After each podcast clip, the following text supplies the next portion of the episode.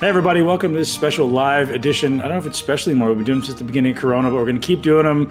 Muscle Intelligence, Ben Pakulski, Ashleigh VanHouten, bringing you the best information in the world on how to live your greatest life in a body that you absolutely love. Ash, it's been an interesting few weeks, hasn't it? I think it seems like the world is hopefully starting to open up. I don't know where everyone's listening to this, and, and hopefully, if I'm speaking out of turn, I apologize, but it really feels like you know the powers that be are starting to acknowledge that maybe this it's time for us to start getting outside being a little bit more active. Now i will say this they opened the beaches this weekend was the first weekend they opened and now they closed them again because people weren't they, were, they were so busy. Everyone's like it looked like fourth of july or it looked like like spring break which is just crazy. And people need to acknowledge like hey guys still take care of your stuff because it could i mean who wants to go back to that nonsense again right? But how are you doing I'm good.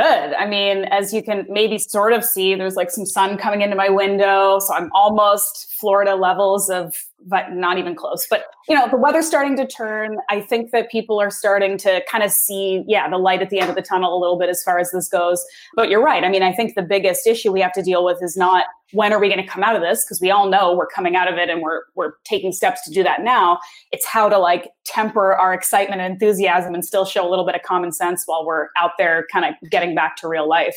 And I found myself guilty of it too, right? Is like you're just like, oh, I can just go back to normal life and you have to be a little cautious of uh, and yeah. so I took my kids to Whole Foods on the weekend. It was the first time they've been at the grocery store in, in, two months, and everyone else in the store was wearing a mask. And they offered us one on the way in, and I was like, "No, we're good."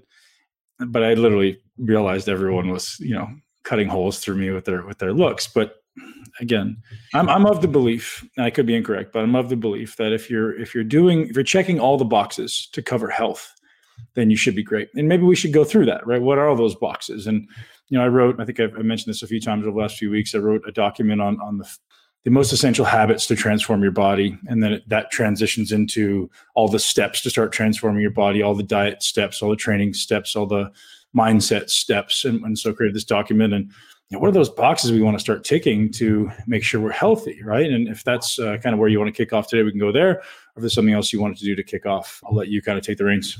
Yeah, I mean, I have a lot of questions that have come in from Instagram, and again, people who are listening live can can ask your questions, and we'll we'll do that.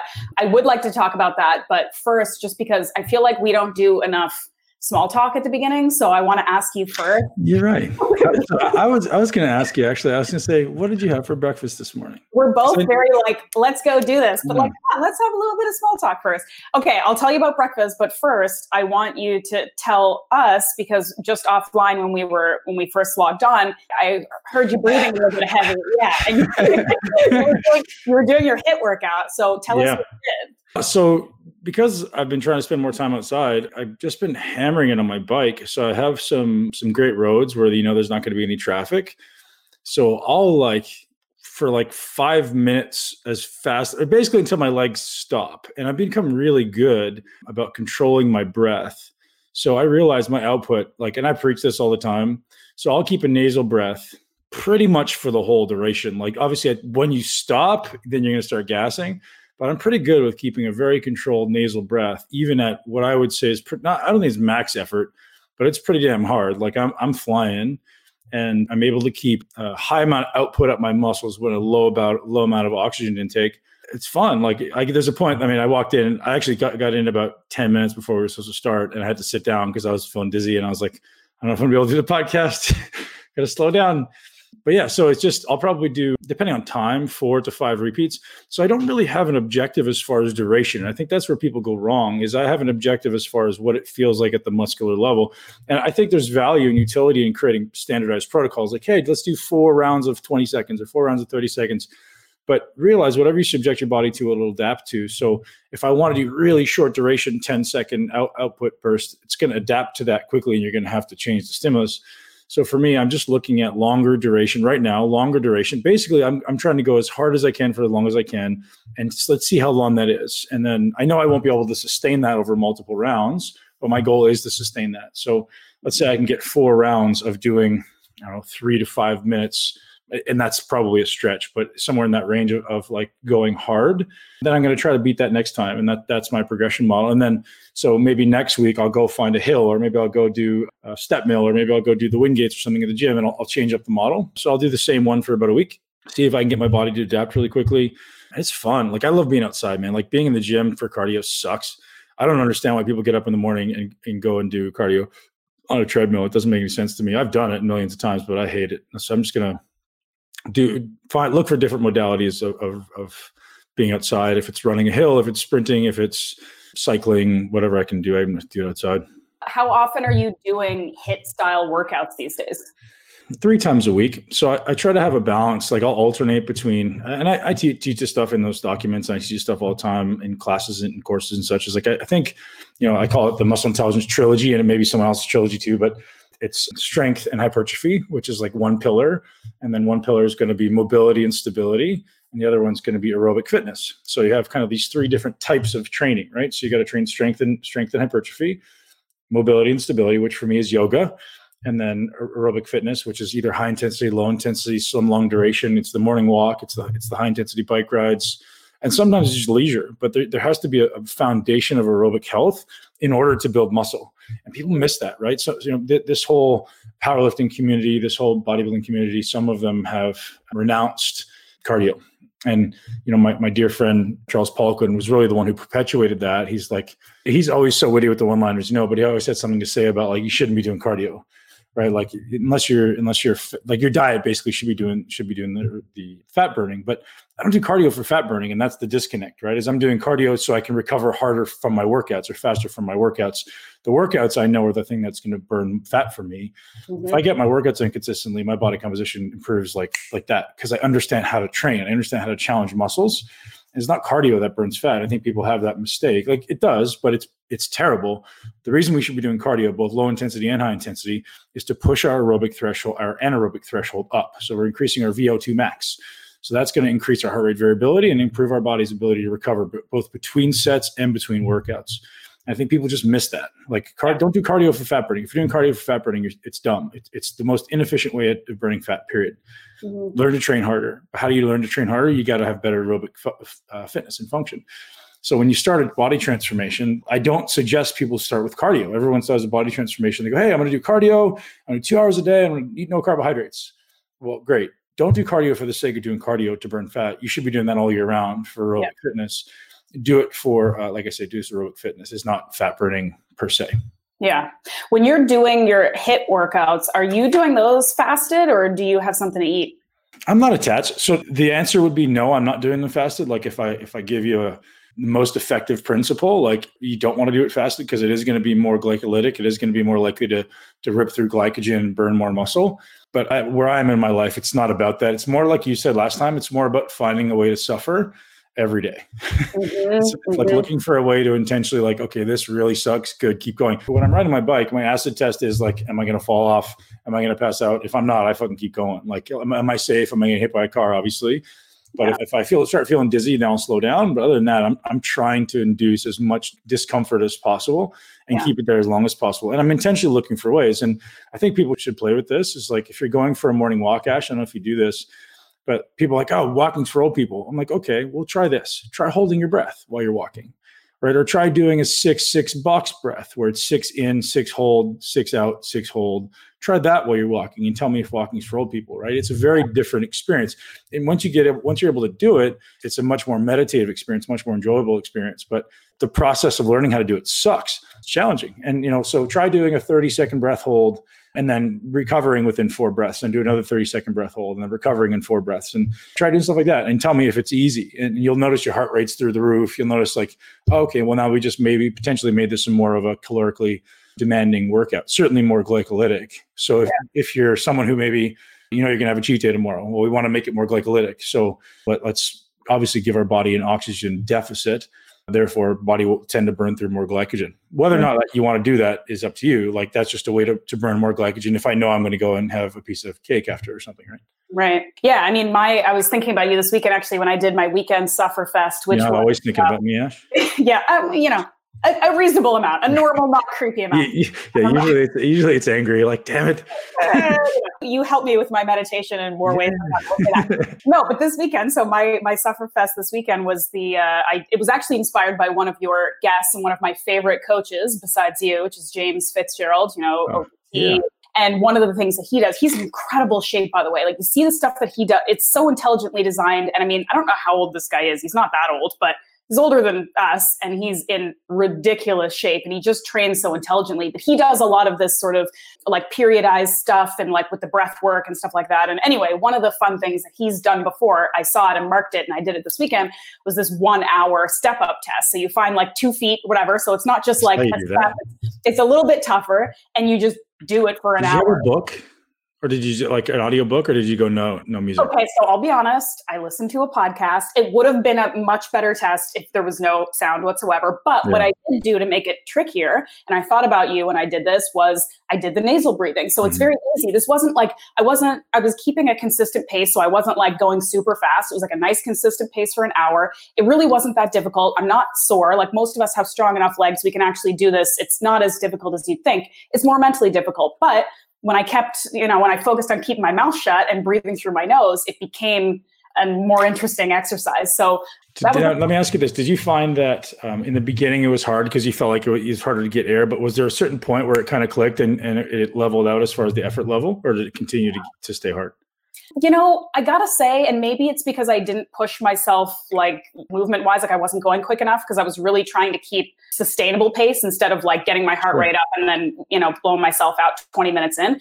I didn't find it really that difficult. Like I definitely noticed that my heart rate went up when I shut my mouth, but it didn't get harder. It stayed about the same, but it was just difficult enough that I was thinking about it. Like I couldn't let my mind water wander. I was just like, okay, you got to breathe through, your, you know, breathe more controlled and breathe through your nose and don't open your mouth and like focus on where you're stepping. Mm-hmm. So it really ended up being a good exercise because it wasn't it didn't destroy me. It wasn't ridiculous, but it really made me stay sort of present in my head and think about my breathing, which was really kind of what I wanted to get out of it. So it was kind of, it was an interesting. Uh, an so interesting that that's kind of the next level. I've been thinking about this, and I want to develop this into all the programs into the Muscle Intelligence Nation. Is this idea of what is what does the ascension toward mastery look like?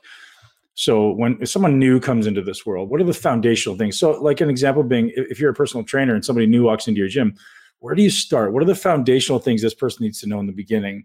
And then conversely, how do you take them on the ascension ladder? So, you know, like the way I see breathing, to be honest, I think it's something that should come in at the beginning and at the end. So, the first thing I want everyone to learn is you got to learn how to nasal breathe. You got to learn to breathe in your diaphragm. And that's just like foundational. And let's implement that. But as you get into mastery and you get to maybe where I am or, or where my, my top coaches are, then breathing becomes even more important again, right? So it's important in the during the process. But it comes a point now where I can go to levels that I've never been able to achieve before because of my ability to control my mind and my breath. And I don't think that's something that you teach somebody who's like an intermediate. Like they don't even understand to do how to do the exercise. Their brain's looking for all these different ways to stop, and, and you know they, they don't understand. They, can't, they haven't achieved mental mastery of the exercise yet. Whereas for someone at a higher level, you know, Roger and Steve would be good examples.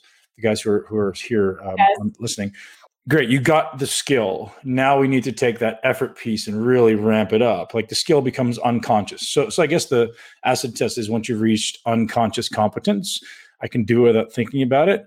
Now the, the piece is like okay well now i got to learn how to turn the afterburners on. I got to put the pedal to the metal. So that's where this breathing piece becomes so huge. Man i say this all the time but i'm so it sounds egocentric as fuck but i'm saying anyways. So impressed by my ability to do work with people who I would think would otherwise kick my ass. But I do it and I don't even feel fatigued. And I'm like, man, I'm not really trained that that much. I'm not really trained that hard. Like I do, but it, it's not like a, it's my only focus. So the point being, I'm getting so much more done with so much less effort, time, and, and ultimately uh, practice, I guess. So it's interesting to to realize what you're capable of when you learn what to look at and when you learn what to focus on. Mm-hmm. So this is probably my next pro- my next project. I guess I'm kind of building into the personal training certification inherently, but like, what are those foundational things you want people to optimize first? And th- there has to be an order of, of importance. I guess it would be different for everybody, but you know, there's certainly like a hierarchy that I that I adhere to with myself and any other clients that come through, and that's really, I guess, what I'm building in the certification. Speaking of next level athletes, I've noticed some pretty big deal celebs showing up at MI40 recently. Can you talk about some of these people who've been stopping through? Who's been stopping through? Steph Cunt?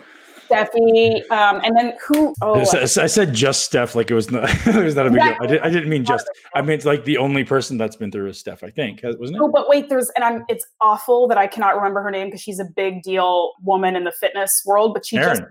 Yeah, Erin Stern. Erin Stern. Yeah. yeah. So Erin's been training there for months. So she's probably my favorite female physique of all time. Like when she was in shape for the Olympia, man, even when she wasn't in shape. So we trained at the same gym for years when I was at Powerhouse. And I just look at her. I'm just like, the reason I like Erin most mostly is I believe she's natural. I don't know if she is, but I believe she is. She says she is. And her body never changes. And I think that's just the mark of a, of a true athlete. And she looks like an athlete. Like when you watch her her sprint or do her hurdles or high jump, I'm like, man, you have the most perfect execution of everything. Like it's this, she's just amazing. She's an amazing athlete. So allowing her to train at my gym or is a privilege to me, right? Just to be able to watch what she does and the way she's changed her body, Ash. I don't know if you've seen. She, she doesn't post my favorites too. For the but she doesn't reason. post a lot. Let me tell you, like you're going to be blown away when you see her body. Like before, she she won Miss Figure Olympia mm-hmm. twice. And so she looked very figure esque. She looked like she should to win the Figure Olympia. Now it's a completely different body. She looks like a different person. She looks like a bikini Olympia which mm. if you could picture those two bodies and how different they are, whereas the figure body is a little more muscular up top, a little bit more square, a little bit more solid. Now she's got this like really small, like it, she always had itty bitty waist, but it's even smaller, more narrow shoulders, and she's got she's developed this big booty. And I'm like, where the hell did that come from? You used to have this like sprinter's ass. She's got a booty, and I was like, Erin, you, you're doing something really cool, man. Like people are gonna love to hear about this. So yeah, she's she's been in there training often, working with one of her coaches actually, which is really cool. Um, and she writes all her own programs and stuff, but we're, we're helping just to, or she, Chris is helping her to uh, improve some some little stuff she's doing. I mean, I'm biased. I prefer a figure body personally, but I know what's popular right now, and that's well, you may you may like her body because she's this hybrid between like this this really aesthetic athletic body and like having a big booty, which is every man and woman's dream, I think. yeah. I mean, ultimately, I've always been attracted to what I think is a function. Like, I like symmetry and yeah. I like visible muscle, but like if it looks like you can't actually do anything with the muscle you have, I'm not super impressed by it. Mm-hmm. So having, like you said, like that, she's actually somebody, and I, I never, even when I was bodybuilding, I didn't look at a lot of different bodies because it was just pointless and you just go down these rabbit holes where you're comparing yourself whatever but she was always somebody that i did appreciate because she, like you said she was an athlete and she looked like it and coming from an athletic background into bodybuilding like i did i just i'm always going to appreciate functional fitness so yeah she looks amazing and, and honestly just the effort right yeah. like the heavy deadlifts the heavy squats like to me that's what this is meant to be um, the mm-hmm. sport it's not meant to be like you know I'm not gonna throw anybody under the bus. I've trained. I don't broadcast this, but I've trained a lot of the high high end bikini pros, and most of them don't even want to work out. They're just like, "Oh, can I just do cardio? Can I just do weights in my garage?" And I'm like, "Really?" I'm like, "Fuck." Some of them do, and I'm not taking anything away from everybody, but I'm surprised to hear how little they actually enjoy the working out. Yeah. Like, oh, I'm just gonna I'm just gonna not eat ice cream this weekend, and I'm gonna get lean. And I'm like, oh, okay. But to me, uh, like I said, I, the reason I might, I mean, people always make fun of my arms for being small, but they're probably small because of genetics, but also my approach to training for the first five years of my life, I probably trained arms twice in the first five years, like from 16 to 21, because it was just boring. Like it, was, it didn't hurt. So it, it wasn't something that I enjoyed. So literally, I, I, had no attachment to the aesthetic of it. I had attachment to the challenge of it. Like if I if, if it was Saturday, I was like, hey, it's arm day on on my program. I'm like, okay, is the squat rack free? Let's go squat. Let's go deadlift. That's just the way my brain worked. And I think Erin works the same way. Like if you took away her ability to train, she, she would lose her passion for it. Like for me, uh, going in and doing an arm day was just like, why, why would I do that? Like I'll do arms as an afterthought. And I think it's the same. That's because of the passion I had for for the pushing of myself and self-discipline and, and doing things that are hard. Mm-hmm. Um, so it's interesting when you hear people who do it more for the trophy rather than for the personal development. And again, I don't, I'm not going to place judgment. Everyone's on their own journey. Everyone's on their own path. But I think it's interesting. And I think hopefully the audience realizes that, I mean, seek challenges, right? This is kind of the, the core messaging of muscle intelligence is what you accomplish in the end is completely inconsequential. It's a fucking plastic trophy. Look, there's a seven dollar plastic trophy up there. I got a couple over here too. I'll throw seven dollar plastic trophy up there and I've got a bunch of them. Most of them I give away or I give to my parents. Or you got a medal from the Olympia, like it's a seven dollar medal that you can go on and have somebody make and make a much nicer one. It doesn't matter, right? At the end of the yeah. day, it, the thing that I got out of that was I became, you know, a stronger person. I developed discipline. I, I overcame a lot of obstacles.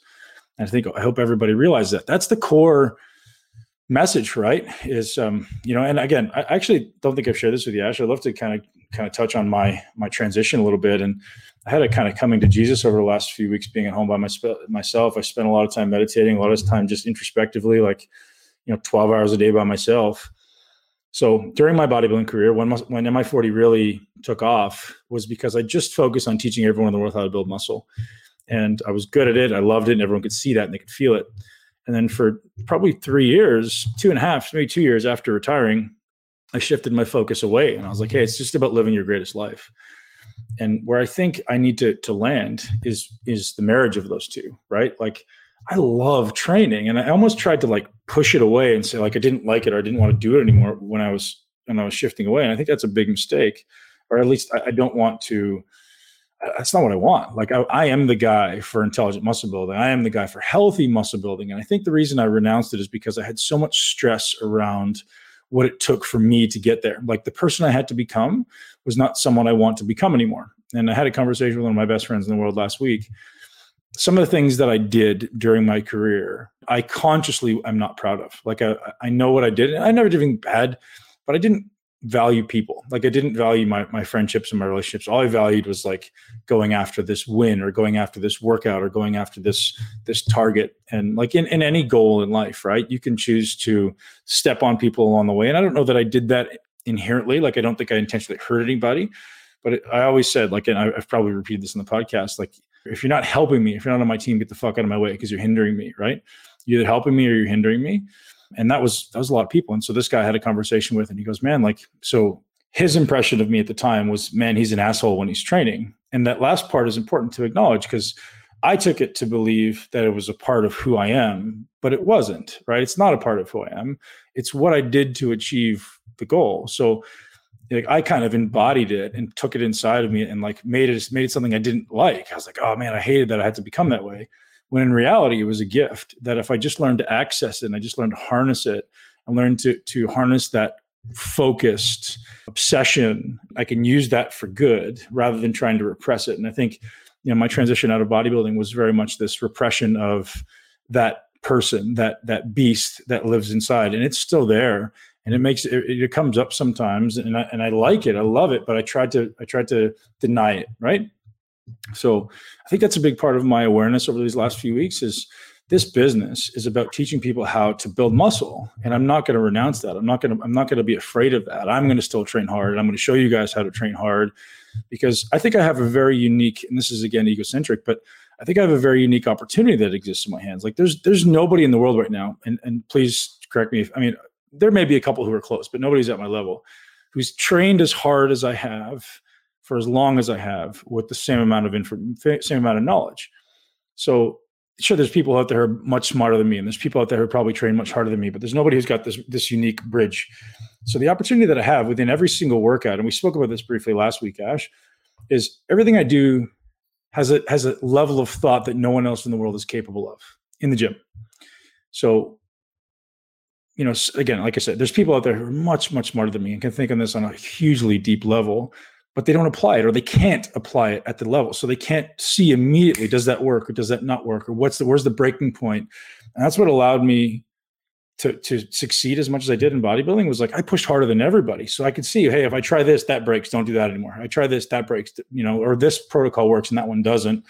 And you know, they're doing all this research now on I interviewed a researcher last week. They're doing all this research on like sedentary people and people who are, you know, quote unquote trained athletes. And to me, it's comical because it's not a trained athlete's not someone who trains three times a week and is, is 19 years old. It, it just doesn't make sense. So like I've kind of have this this coming to Jesus to wrap up my monologue for the day about where I fit into this space and how I, I don't ever want to stop muscle building because my mission, guys, so everyone listening to this, is to push the information around the world, right? To be the catalyst for intelligent muscle building around the world. That's the mission of muscle intelligence. So this isn't Ben's information, right? This is just simply correct this is not subjective. Like biomechanics is the most objective thing that exists in exercise. Everything else is subjective. You know, biomechanics and phys- physics. So this is the type of stuff that I want to use my platform to spread around the world. So everyone listening, realize like if you're learning something, take it and share that message because everyone in the world who works out deserves to learn this message. And if they haven't, it's just haven't, haven't had an opportunity yet. Mm-hmm. So I think it's um, an interesting opportunity that we all have to create this community around hey let's empower each other to to be better to be great and live into your true essence of purpose I love this conversation, and I have a couple things that I want to add on to this. And I do have some mm-hmm. training questions from some other people, but this yeah. is a bit more esoteric. But I think you like that, so let's kind of get into it a bit.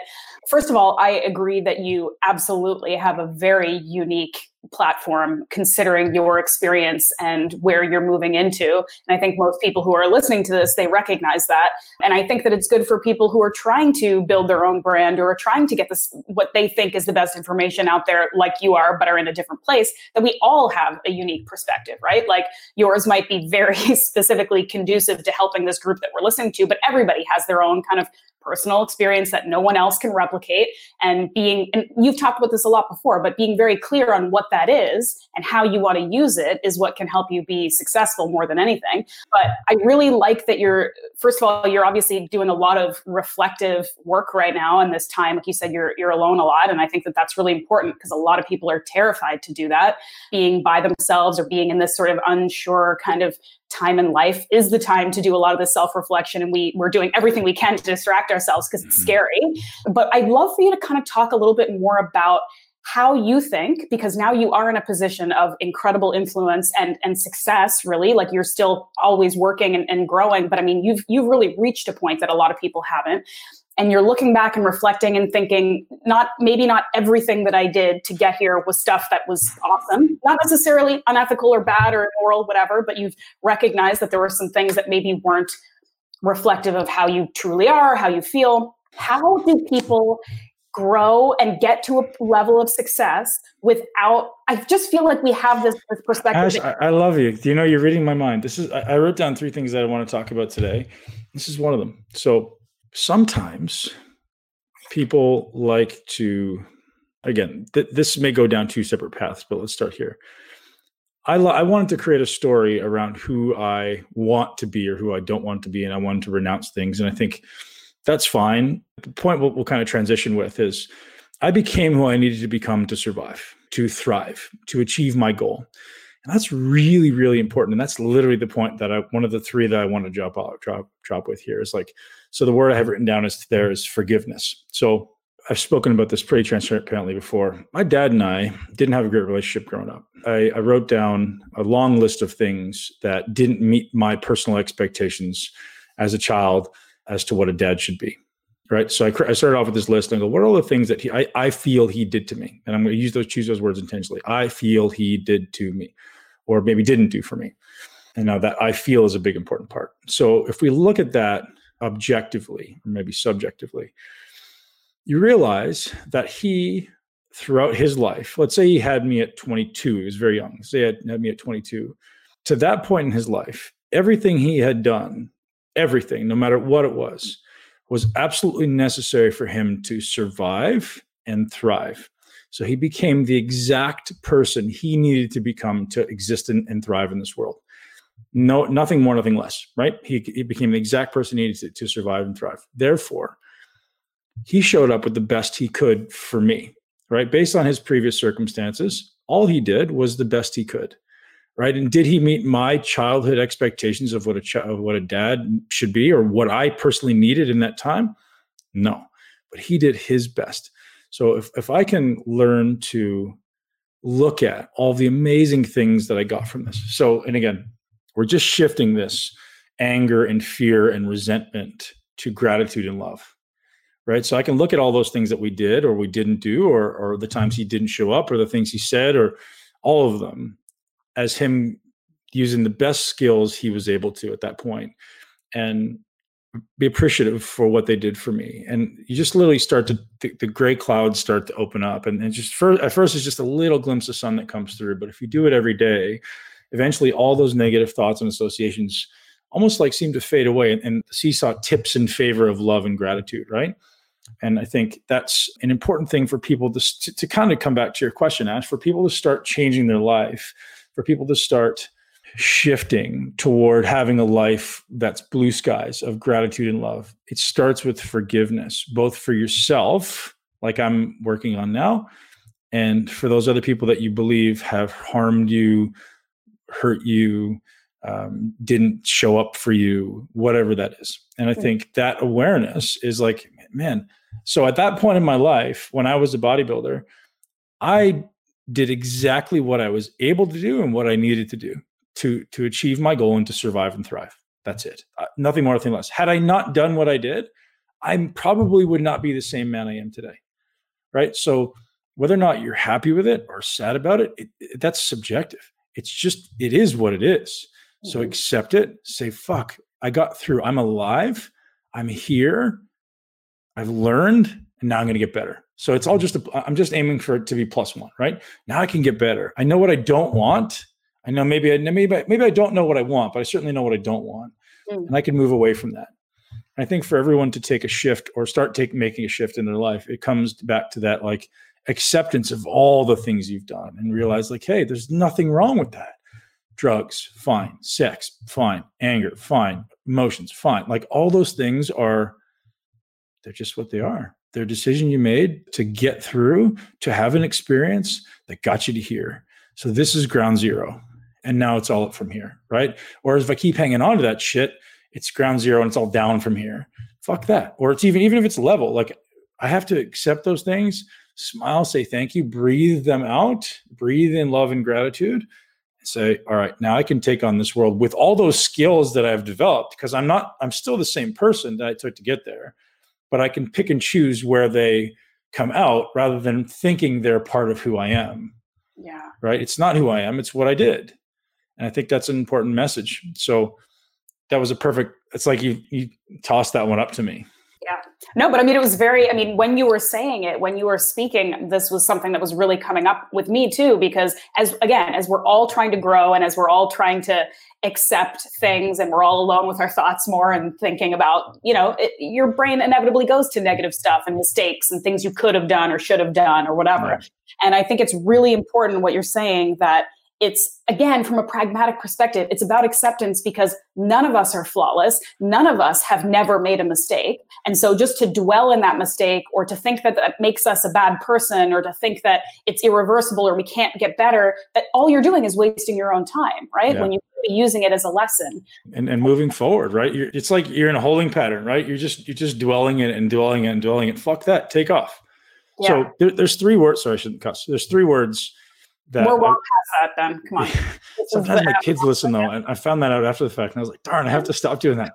So three words that i wanted to come up with in this podcast and the first one is forgiveness which i talked about. The second one was friends and the third one is fat. So three f's and i intentionally came up with come up with those. So that, that can be the title of the podcast if you want Ash. yeah three so, of my favorite things. That's cool. okay. So friends why does that matter? So I had an interesting conversation this week about something that I intuitively or that I know, but I haven't been hasn't been part of my awareness for a long time. So another gift that came from my dad is I kind of this is you're going to get this. This is a blessing and a curse. Throughout my career, I was ruthless with the people that I surrounded myself with. Meaning, either you're holding yourself to the highest standard imaginable, or I'm out. Like if we're not keeping each other at our greatest, I'm out like if you're doing anything that's below, again, this is my expectation, so this sounds egocentric again. This is me in my 20s. Like if you're doing something that's that's like maybe below acceptable level for me. And I'll give you two examples. My parents, I just didn't talk to you. Like I just removed you from my life. And I just kept like, forget it. That's holding me back. I don't want those anchors holding me back. I'm gonna keep going. And I did that for a long time. So it's very common, and you'll get this once I get into it. It's very common that if you are trying to change your life, the people you surround yourself with will do their damnedest to hold you back. Like, hey, what? Look, Ashley's trying to eat healthy now, or hey, look, Ashley's trying to go work out now. Look at her; she's all big and strong. My parents did that for the first ten years. Like, oh, look, what the hell are you doing this bodybuilding crap? Why don't you just come do this with, with us? It wasn't until I handed my mom my first magazine cover that she accepted bodybuilding in any way. She would always ridicule it, hated it, talk shit about it. Why are you doing this crap? You're wasting your time. You're wasting your money. And then all of a sudden it switches from that to like, oh, this is my son. I'm proud, right? And I and I resented that. So I was always very much like, well, fuck it, like I'll do it myself. So I think there's an important acknowledgement to be made there, and, and I don't know that I, ha- I have the correct steps to approach it, but it's important to acknowledge people right now someone is trying to change their life for the better and it may be their spouse it may be their parents it may be their friends it may be their siblings it may just be their community is definitively holding them back because one of our deepest fears is fear of uh, being ostracized right? Fear of being pushed out of the group. That's one of our innate inborn fears. So if you don't acknowledge that in yourself you're missing you're going to miss the boat. Like most people you have to acknowledge that that's very normal. It's very normal for for you to feel like oh, i don't want these people to not love me anymore. Like one of our our human needs is like the need for love and acceptance into the tribe. Mm-hmm. so in order to leave that tribe is maybe one of the hardest things ever so i wanted to acknowledge one of the missions of this community we're building ash is like i want this community to be the people who are going to support you in that mission. So I don't know if you like everyone listening to the podcast may not be part of the Muscle Intelligence community, but I'm ruthless with people in there. If they make one bad comment, ruthless, you're gone. You make one bad comment, uh, you're fucking out. Like I don't even flinch. You post bullshit, you're out. I have no tolerance.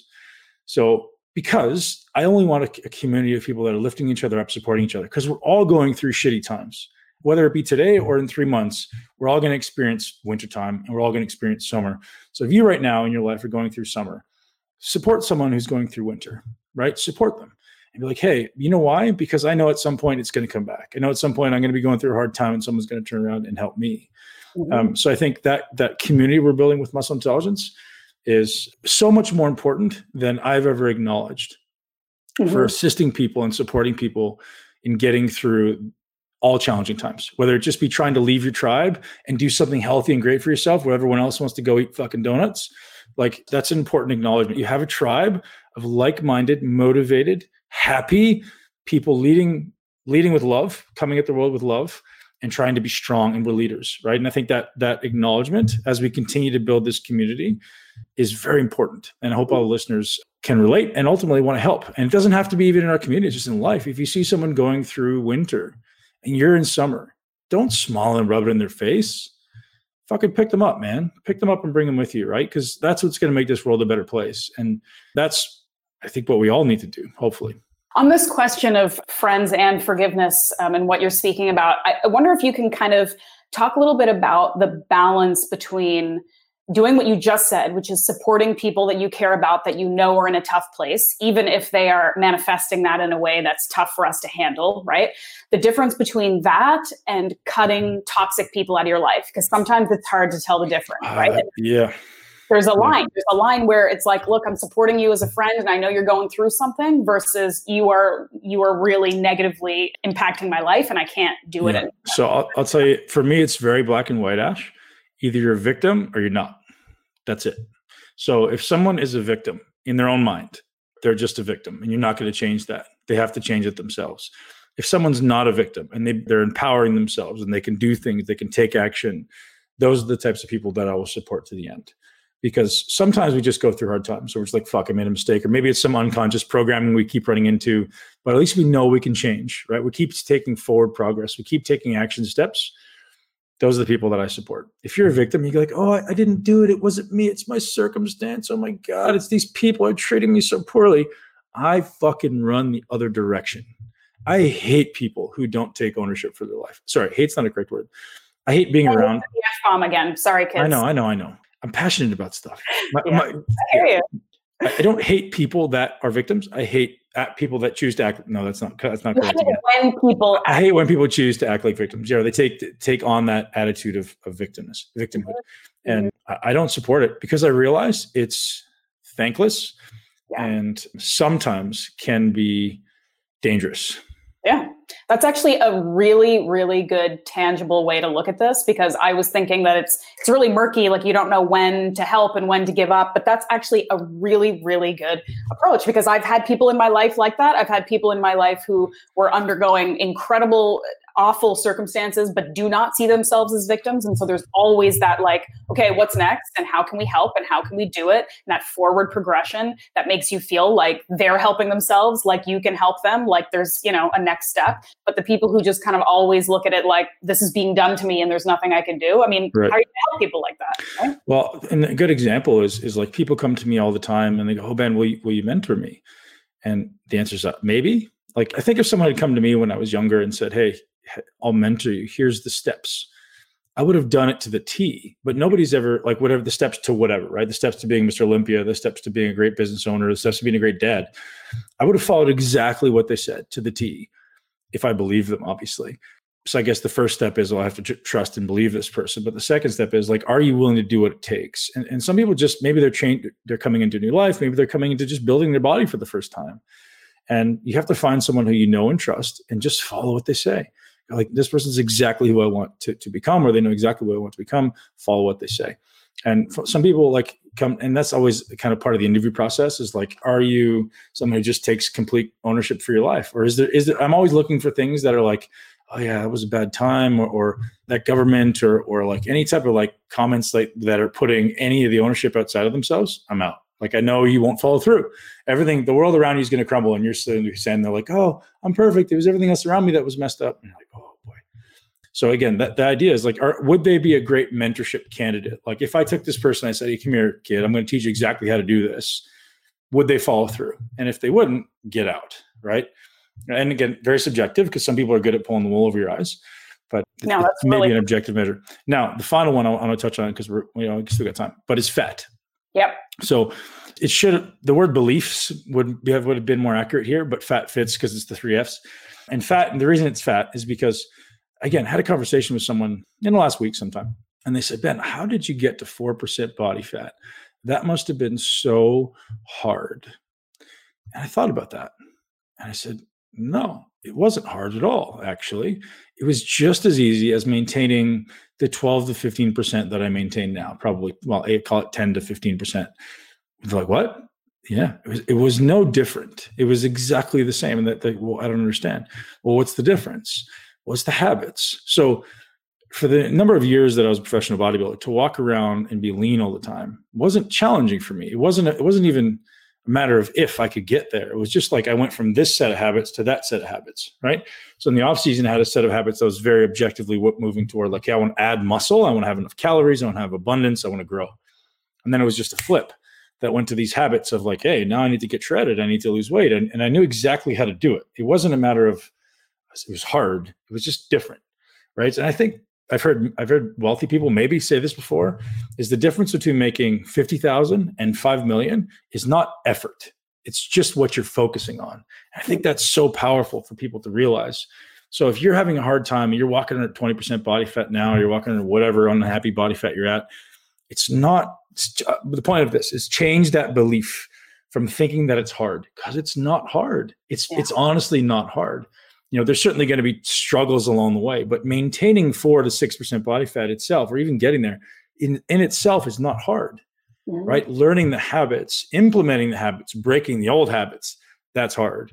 Yeah. But the actual getting there itself, in, intuitively, if you just were to forget everything you think you knew, and all those beliefs that you have, and all those habits that you have now, and you just took action on these probably five to ten action steps every day, within no time you'd be six percent body fat it's not challenging, right? It's no, maybe it is challenging, but it's so simple. Mm-hmm. It's so simple. And I think people just give so much credit or, or they put it on this pedestal of like, oh, that person makes $10 million a year. Or, oh, that person walks around 6% body fat. They're no different than you. They're no better. They're not even working any harder. They're just doing things differently. They're taking action on the right habits and they're taking the right steps. They've prioritized the right things. They have the right values in the right order for that goal. Right now, your values and your beliefs are exactly what you need to look the way you do in your life. Right. So if we want to change, if we want to change the way we look, if we want to change the way our bank account looks, you have to change what you value and what you believe, and then ultimately your habits. So uh, that's important for people to realize. So those three: forgiveness, friends, and fat, which is ultimately beliefs. Challenge your beliefs, create the habits, and realize that being fat is not not hard, or being lean is not hard. Uh, it's honestly equally as, as hard for me right now to maintain 12% versus 4% all the time. Mm-hmm. Um, and it's just because I focus on different things. Yeah. I love that. I don't think that can be said enough, honestly. I think you say that in different ways in different podcasts, but I really don't think it can be said enough that it's about priorities and perspective. And once you change your perspective of what is difficult or what is unpleasant or what is out of your control, I think that everything right. changes. I've said it about muscle before for sure. Everyone thinks muscle building is hard. I'm like, it's not hard. You're just doing it wrong mm-hmm. right? Like, come spend three months with me, and you'll know. Like, you spend three days, it, will completely change what you do. And that again, it sounds arrogant, but it's just yeah. no, that's just what I do. Like I've done it for a long time and I'm, I'm kind of good at it. I thought for fat, you were going to talk about that a video you posted on Instagram where you literally poured a bowl of olive oil onto your and I ate it. People are like, "What's this guy?" He's, you're not joking. You're not joking when you say you basically drink olive oil. It's impressive. Mm. I was mm. so I, I, have a goal, right? I didn't. I don't know if I, have ever expressed this goal on the podcast, but so when I did my organic acid test, so organic acid test is one of the ones I advocate for people kind of seeing all the metabolites that exist in your body. So looking at the metabolic pathways and which ones are labored and which ones are supported. So you can see um, rather than just like guessing as to hey, what vitamin should I be taking, you can actually get a snapshot of the metabolic pathways. So what they'll basically do is they'll measure all the metabolites within this pathway, and based on the ratios and the amounts, they can kind of tell where the bottleneck is in that pathway. So one thing I did, I think it was in July last year, was I did an organic acid test and I saw my composition of my fat. So, like my um, phospholipid bilayer of the cell, hmm. every cell has, has a cellular composition. So, it's made of you know, all these different fatty acids and they're in different ratios. So, they actually give you the ratios of fatty acids. So, it's interesting. So, what I'm doing is basically only consuming olive oil. Well, so whatever fat comes from meat, which would be no different than it was in the past because I'm eating a relatively same amount of meat as I did in the past. And I've shifted my primary fat source to olive oil it's probably 80% of my fat calories. And I'm doing it for six months. And I want to see how much that shifts my phospholipid bilayer. So that the composition of my cell. And the next extension of that is if it does shift it, do I see any benefit? So do I see less inflammation? Do I see better insulin sensitivity? Do I see things that are reported to be beneficial or, or side effects of olive oil, right? So we say this oleic acid is very beneficial. So I'm, I'm effectively trying to put my money where my mouth is. As much as I love olive oil, and there's tons of research now that says it's by far the best oil for us to consume. Olive oil, avocado, maybe macadamias, walnuts. Those are kind of your primary. It seems, it seems, because again, there's going to be something that comes out soon that says something else is different. Mm-hmm. Something else is different. But I want to see, you know, based on all those markers, one, first, can I shift it, or is it all like in six months of the amount of olive oil I should be I'm consuming should shift? Uh, and if it doesn't, what? Why? Yeah. Uh, and yeah, and if it does shift, what benefit do I see? So I'm I'm going to do that in July when I go back and do my blood again. That's really interesting. Okay, we have to keep a notes that you talk about on the podcast because that will be fascinating. well, see. when I do the test, I will. So Dr. Esposito, I'm going to get him to. He's the best. I'm going to get him to do my labs. So Dr. Yeah, Dr. Esposito in New York is just the best. Yeah. I think he, he's just such a wonderful guy. Mm-hmm. And when when you find someone who actually cares, who actually researches more than most, that's what you need in a doctor. So Dr. Ralph Esposito giving you a shout out. And anybody wants a great doctor in New York, I don't even know if he's got space for people. I don't but, think he's actually taking clients because every time I talk to him, I ask that. He's mostly doing like research, but he is somebody that's very accessible online if you want to ask him questions and he's posting for now until until his career blows up and he changes yeah. the fitness industry. Yeah. Yeah. Yeah. yeah. Um, okay. So can I ask you a question about training? That has come up actually a lot of, many times and I've never gotten around to asking because we like to go on different tangents, but this has come up a couple of times. So an individual is asking about training after hernia surgery. And I, as far as I can tell, every man in the world has had a hernia. So I think this is actually a pretty applicable question. But and I don't know if this is something you've you've personally dealt with, but they're saying like I'm assuming these are kind of like bodybuilder, larger meathead guys who want to go back into the gym and lift heavy and are figure wondering how they do that after a hernia. I wonder if we offend people with how much we throw around the word meathead. So I listened it's to our last. Okay. I, I, I know. I listened to our last podcast and I just dropped in there and I was like, "How are you doing, meathead?" You, were, you were wearing the meathead shirt. So, and people who aren't watching us live don't know that, right? Obviously, I'm proud of that term. So, right. you know, anyway. But I yeah. think we might offend people. Yeah. Sorry. So, uh, how to train after hernia? Yeah. You know, it is common. I did have one, but I, so I had a umbilical hernia, so above my belly button, and there's an inguinal, which is down by your groin. Very different, very very different recovery protocols. So for me, honestly, I was doing sit ups in the bed like as I was coming out of anesthetic, like no issue whatsoever. Oh. Yeah. So with with an inguinal though, which is what most people are getting. So mine was, I mean, I did it when I was 18 years old, and I was doing overhead shoulder presses, and I felt it tear. I was just doing heavy, maybe 19 heavy, stupid presses over my head, and I literally felt it tear, and then I felt I was going to throw up. It was terrible. But most guys are getting inguinals, which is just usually due to weak abdominals because of overeating. So when the abdominal wall stretches and stays stretched like that because you're overeating so much, it becomes weak. Um, that's very, very common to bodybuilders for that reason. So honestly, recovery is important and the way you do is important because it's so common that it recurs. And, and so they'll give you a really conservative recovery protocol. They're like, hey, you got to take it easy. You got to, like, so I think they told me three months, no training. And I was literally doing like squats and lunges in the hallway and like doctors were pissed, but I'm like, listen, I know what my body can handle. That shit didn't hurt me. And also because it had been so many years where it had effectively healed. You know, like I just went in for an aesthetic reason because I didn't want the fucking hernia popping out anymore. So what exactly did they do for yours though? Like, was it some kind of like mesh thing? Did they just like pop it back no. in? Yeah, they popped it and stitched it. So I didn't want to put mesh because I knew that would dis- disrupt my aesthetic for stage. Mm-hmm. The, this the scar disrupted my aesthetic for stage, anyways the guy did an incredible job. It looks like he took a razor blade and like it's like a razor blade line that's probably two inches long and nothing else. And it was it was amazing. And uh, a huge shout out to the surgeon. I went to Shouldice in Canada. It's in like northern Toronto. Uh, it was amazing. No complaints about that. But uh, if I would have got mesh, my career would have been over.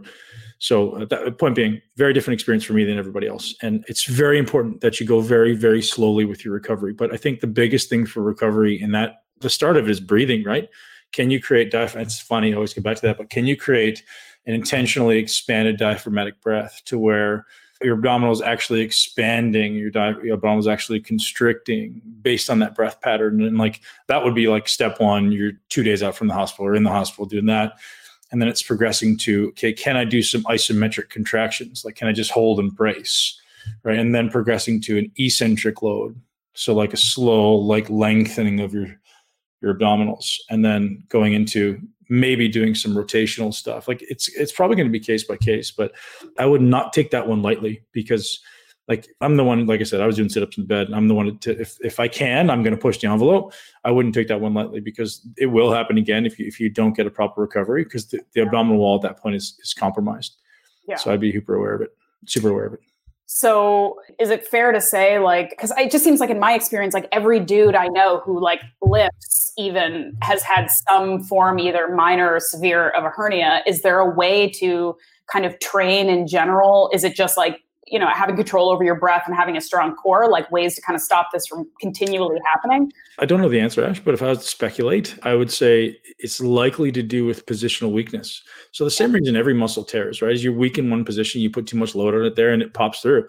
It's just literally the muscle popping through the fascia right? So it's just a muscle tear just like any other muscle. So it's weakness at some point right? And so getting strong in positions of weakness. I think the biggest thing that miss, that's missing and this is again just my Mm, maybe best guess is I hope I hope anyone who's out there listening a personal trainer acknowledges this.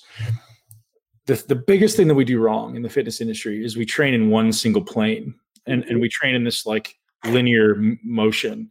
And humans don't move in linear motion usually right? There's there's some degree of rotation. So you get really really good in this you know moving in one direction single plane and nobody ever does anything in the rotational plane. And i think that's the foundation of all injuries. So that's why walking is such an uh, important part of what I advocate is because there is that rotational component of the spine that needs to be included and emphasized. Um, you know, walking should be like, when I teach people to walk, it's literally like your arms are swinging, your shoulders are, are moving. There should be this rotational thing happening, and it should be a very tall position, right? Because the thoracic spine tends to round, and if it rounds, the rotation's happening at, at the lower and thoracic and lumbar, mm-hmm. and then you're gonna get lower back pain.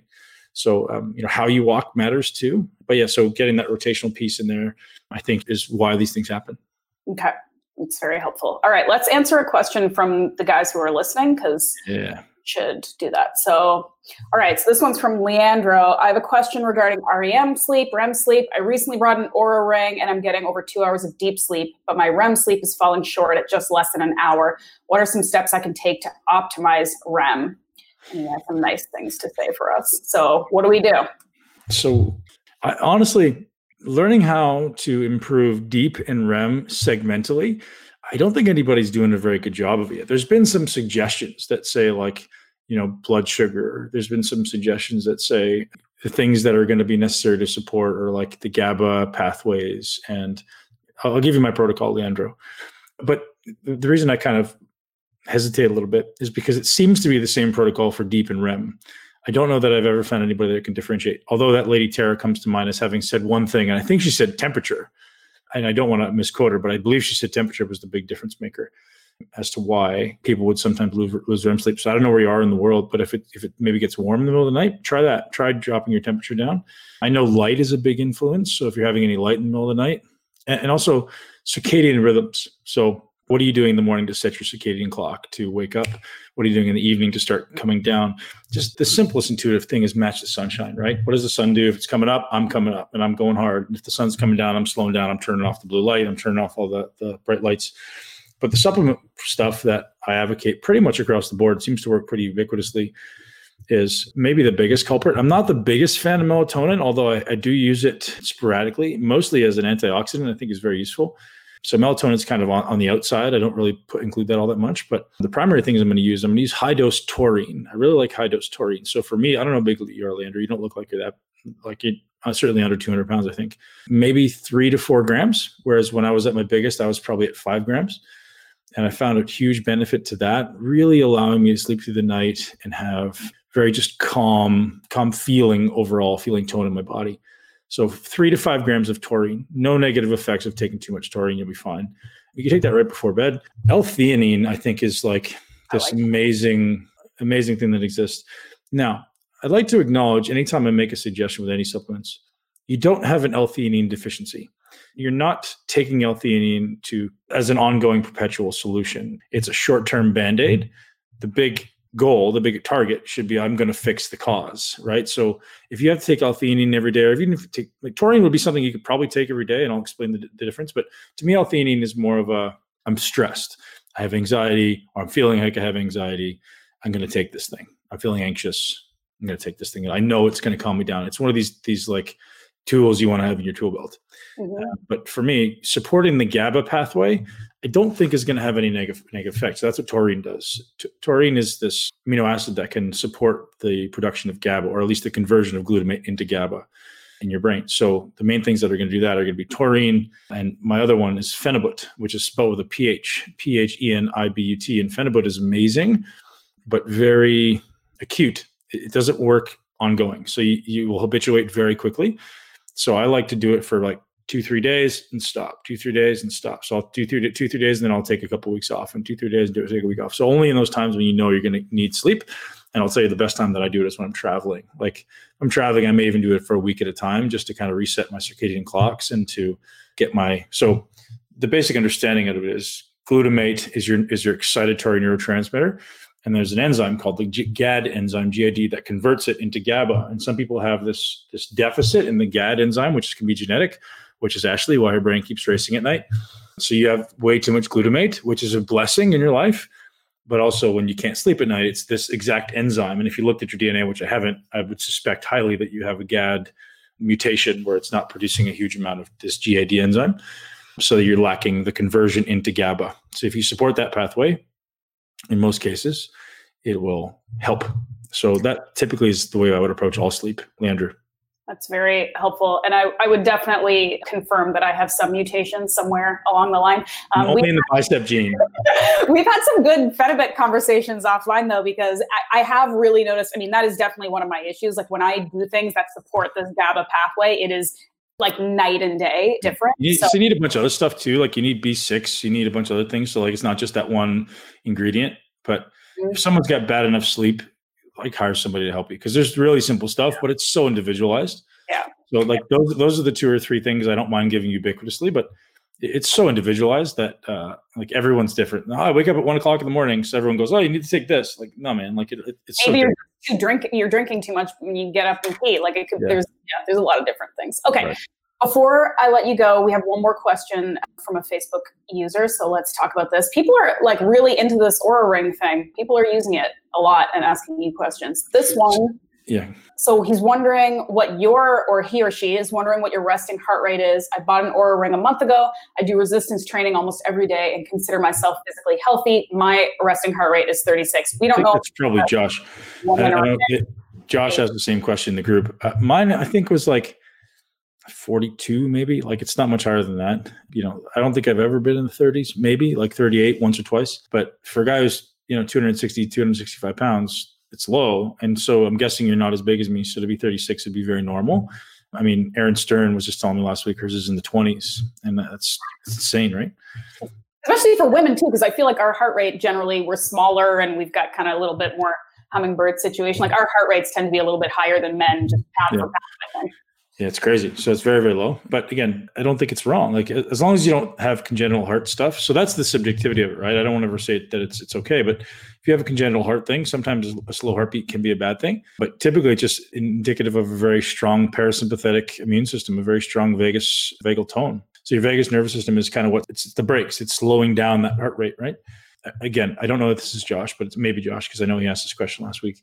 See if you can correlate your resting respiration rate so where's your your number of times you're breathing a minute? Let's see where that is. And if it's high and the heart rate is low, maybe there's a disconnect there. But typically, if your resting respiration rate is low, or, or sorry, your heart rate resting heart rate is low, your resting respiration rate will be also be lower. That could be an overgeneralization, but typically you'll see that. And is I mean, is this something that we really should be like? Is this kind of like a tweaking kind of thing that we should look at, or is this like one of the first things we should look at? I mean, for heart rate. Yeah, like should people be really kind of checking this on like a daily or weekly basis, or is it like if you feel pretty good, and you're pretty healthy, like you don't really need to be watching this too closely? Well, obviously, the more your heart beats, potentially, again, this is an overgeneralization, the more you're driving that sympathetic nervous system. Right. right. So I would suggest it may be useful to decrease it as far as being more parasympathetic all the time. But mm-hmm. I will acknowledge that a lot of it's genetic, Ash. Like I can say pretty confidently your resting heart rate's never going to be 36 just because of that sympathetic GABA or glutamate. Like it's probably like low for you, like high 50s would be amazing, right? Mm-hmm. Whereas where someone who's more GABA dominant, more parasympathetic, low 30s is is very attainable. Yeah. So I think to say, well, this one's best is ignorant. Like, you know, if you're if you're sympathetic person, like you know you're you're like fast brain, alpha alpha male, alpha female, 60 beats a minute is fantastic. Mm-hmm. You know, mm-hmm. those people will be like 80 or 90 sometimes. And if that if you're starting getting above 75, we have a problem. Yeah. Right? Yeah. I think okay. there's, there's important acknowledgement to be made there. Like if you're above 60, I would start paying attention to it. Above 72, you need to do something. Yeah. Okay. It's a good point though to it's it's important to track these things and be aware, but also setting benchmarks for yourself personally, not to compare it to somebody else because yeah, like you said, my heart rate's never going to be the same as you know, whatever these like elite athletes or men or yogis or I'm, I'm a different person. I've got a different situation. So does everybody. So you just mm. need to kind of monitor what you're doing. Right. And if it's something you want to change, then change it. Right. You could, yeah. you know, you know, you can take action. You just have to say, okay, what am I going to do? What, if this is important to me, what are the steps I need to take? And that's really why we're here. Right. It's like, I don't know what's important to you. I don't know what's important to anybody. But if, if anyone's out there who has a question that wants to, that needs to be answered, we're here to provide the information and uh, perspective maybe on one, what to change, what's important to change, and two, how to change it. Yeah. Can so, you explain how to measure your HRV? I know the higher the better, but how do I know I'm in good in a good shape? It's a pretty subjective question. Like how do I know I'm in a good shape? Is very impossible to know without knowing everything else. So HRV is not necessarily an indication of being in good shape. What for me, it's a daily objective. It's a daily objective marker of today and comparing that against yesterday and the day before and the day before. But as a foundation of health, I don't want to say I don't want to say you're in good shape because you have high heart rate variability. You could be very unhealthy and still potentially have high heart variability. Not likely, but it's possible. So don't make necessarily make those synonymous. How do we measure heart rate variability? Well, the thing we're talking about here is an Oura ring. Uh, you can check that out at ouraring.com. How do you make it better? As we spoke about earlier in this podcast, aerobic fitness is the foundation of it all. Sleep is massive. Grounding is massive. Getting outside, connecting with nature, getting out of these non-native EMFs. Breathing, meditations. Let's go through all it again. Breathe, walk, meditate, sunshine, sleep. Here's your five pillars. Okay. Can you hear my stomach grumbling? The question you asked me at the beginning of this thing, what did you eat for breakfast? I didn't. I had coffee with Bubs MCT because I crushed that now. Um, take full credit for that one. Yeah, you can. You can in this case. But yeah, I haven't eaten anything. Okay, but before we go, we got to talk about BLUblox for a hot minute because they've sponsored this podcast. They're awesome. Yeah, Andy over at BLUblox has become a great friend of ours, great friend of the podcast, great active member of the community, mm-hmm. and supporting everyone. And ultimately, like we say, getting rid of these non-native lights that are ultimately impacting our brains, impacting our ability to focus. If you haven't tried BLUblox in the past and, and you maybe feel a little bit of brain fog, you will definitively notice a difference. If you spend a lot of time on a computer, my kids and I, if we're watching television at night or go to the movies, they get angry with me for the first few weeks, but now they're over it. We're wearing red glasses because, yes, it blocks out all the colors, but I think it, it's a significant difference if you're measuring your uh, sleep data, you're going to see a big difference in you know the quality of sleep. So the deep, the REM, and you're going to get into sleep faster. So it's just going to prevent a dysregulated circadian rhythm. So if you're someone who is having a hard time with sleep, this would be a really good lever to pull if you're not willing to turn all the lights off in your house. If you're willing to turn the lights off in your house and turn off your your, your Wi-Fi and your EMFs, fine. You're probably going to not need it. But if you're living in this advanced technological world like the rest of us and you yeah. still want to be a functioning member of society, you get to wear some cool red glasses while you're doing it. Mm-hmm. And another thing, their sleep mask for awesome. um, it's cool. It's like it's a completely different shape and design than I've ever seen before, but it's great for either those lucky dudes who have like Bambi eyelashes for some reason, because men always have long eyelashes. I don't know what that that thing is, or ladies who have their eyelash extensions that can't use because that's a thing, you know. Maybe not in quarantine because no one can go get their stuff done, but a lot of ladies have these you know, the, and it looks like this, and they can't put their eye mask on because they've got really long eyelashes. Looks so, like the lift cars. Exactly. Yeah, exactly. So, but these the the sleep mask is really cool because it's really like it's for and it's for people who, you know, are sensitive to like stuff touching their face when they're trying to sleep and whatever. So the way it's designed is it's almost sort of like soft goggles so like you can still kind of open your eyes within the mask. Yeah, they're really awesome. cool design. Yeah. Yeah, especially for travel and no, I know nobody's traveling now, but they were amazing when I was traveling. One last question that's going to take a second is grass fed versus grain fed. Guys, I, I think it it's it's not even an argument anymore, right? Like some people like, oh, it doesn't matter Yes, it does. I'm firmly on the side of, of grass fed, grass finished. I don't think any ignorant, dogmatic zealot out there is going to change my mind on that one. It, it, there's pretty, pretty great evidence. And I'll tell you what I feel immediately if I have shitty grain fed beef is heartburn, like almost right away. And I never, never in my life get heartburn, but I feel like a little bit of like unsettled um, acid reflux when I eat crappy grain fed beef. It's funny. I went out to a restaurant because they just opened restaurants again, 25% capacity. So I don't got a steak. And I paid like $500 for dinner. And it was the shittiest, shittiest grass fed, uh, sorry, grain fed. I mean, if you look at it again pragmatically, like think about what animals are supposed to eat, that's going to optimize their health. These animals are supposed to eat grass. So the healthiest version of that animal is an animal that eats grass and then we're going to eat that animal. We want to eat the healthiest version. I mean it's just well just like what we eat becomes our tissues like your body just literally turns it like i was just saying about the olive oil turning into my my cells that's literally what's yeah. happening. So if you're eating grains like and they eat soy and corn and crap like man that's just not right. So i, I would stay away from the grain fed. Yeah, and if you follow um, our friend Anya there, the CEO, oh, yeah.